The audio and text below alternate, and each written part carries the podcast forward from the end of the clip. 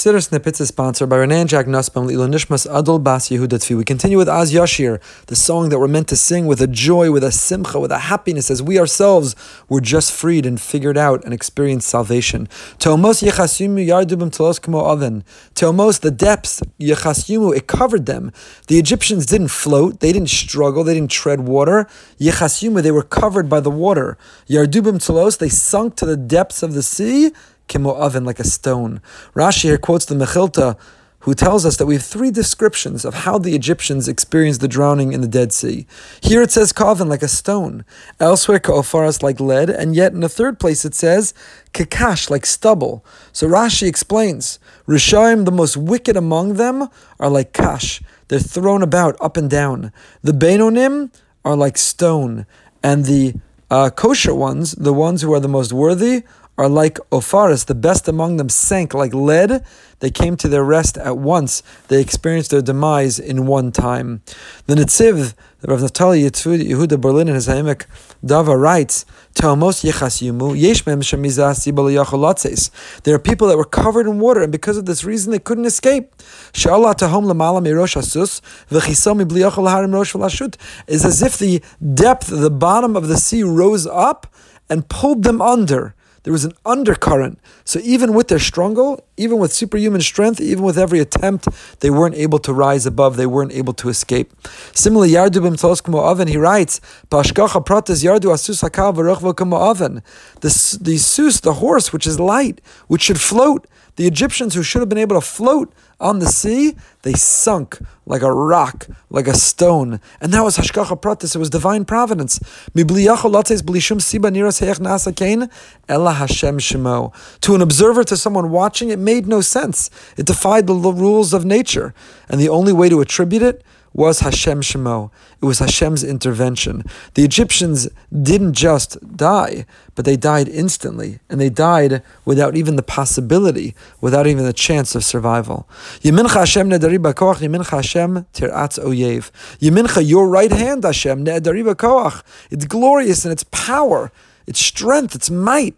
Yemincha Hashem, the repetition again, your right hand, tiratz oyev. It shatters the enemy, the adversary, the foe. The Gra, the Vilna wonders, why the double language? Yemincha Hashem this, Yemincha Hashem that. Why do we reference Hashem's right hand twice? And the Gra explains the Gemara says there were two things that happened in Kriyas Yamsuf in the splitting of the sea that saved the Jews and the reconstitution of the sea that drowned the Egyptians. You see, when we look at the miracles that happened in Mitzrayim in Egypt and then the ones in Yamsuf, there's a fundamental difference between the two. The Beis Halevi, the great Rav Yosha Ber Soloveitchik notes that in Mitzrayim in Egypt, the Egyptians had supernatural plagues, the ten makos. And that was, of course, what precipitated the release of the Jewish people, were the ten plagues when Hashem intervened, interceded, suspended the rules of nature. These plagues were Hashem's midas hadin. They were an extension of his attribute of strict justice. Hashem looked at the situation, and the Jews deserved to be free. Even if they didn't deserve it, the Egyptians deserved justice and punishment because of their unusual and extreme harshness and cruelty. Even if the Jews were unworthy themselves of being liberated, of being emancipated, they had not yet done mitzvahs. But nevertheless, it was the Zmana Geula, time for redemption had come, even if they were unworthy. And therefore, the Makos came, the ten plagues came in the form of a punishment to the Egyptians. They didn't come in a form of the worthiness of the Jews as much as the unworthiness, as much as the Egyptians deserved to be punished. Kriyas Yamsuf, the splitting of the sea, was totally different. It wasn't that the Egyptians were punished, it's that the Jews merited being set free. What was different by this point? They had a commitment to bris milah, to circumcision, to korban pesach. On the way out, they already connected to this covenant. They connected to this ongoing uh, ceremony and ritual of the Korban Pesach. They displayed amazing emuna, faith in Hashem, optimism, and hope. They latched onto Him with dvekas when they left Egypt and were willing to follow Hashem into the wilderness with no food and no protection, with a very unsure future. And nevertheless, they placed their trust. Lechtech acharei bamidbar. We followed Hashem with pure trust and we knew that He'd be there for us. And in the merit of that emuna, when things seem bleak, when things seem hopeless and impossible, to nevertheless reach out and to know that Hashem will come through that worthiness. It was in the merit of that that Hashem split the sea. They had finally earned their own redemption. It wasn't only the Egyptians were punished because of what they deserved, the Jews were free because of what they deserved. The Egyptians died, they drowned in the Yamsuf because Hashem was saving the Jews. So a person falls in the water will drown unless a miracle occurs. The Jews were saved by Hashem's Midas Harachamim.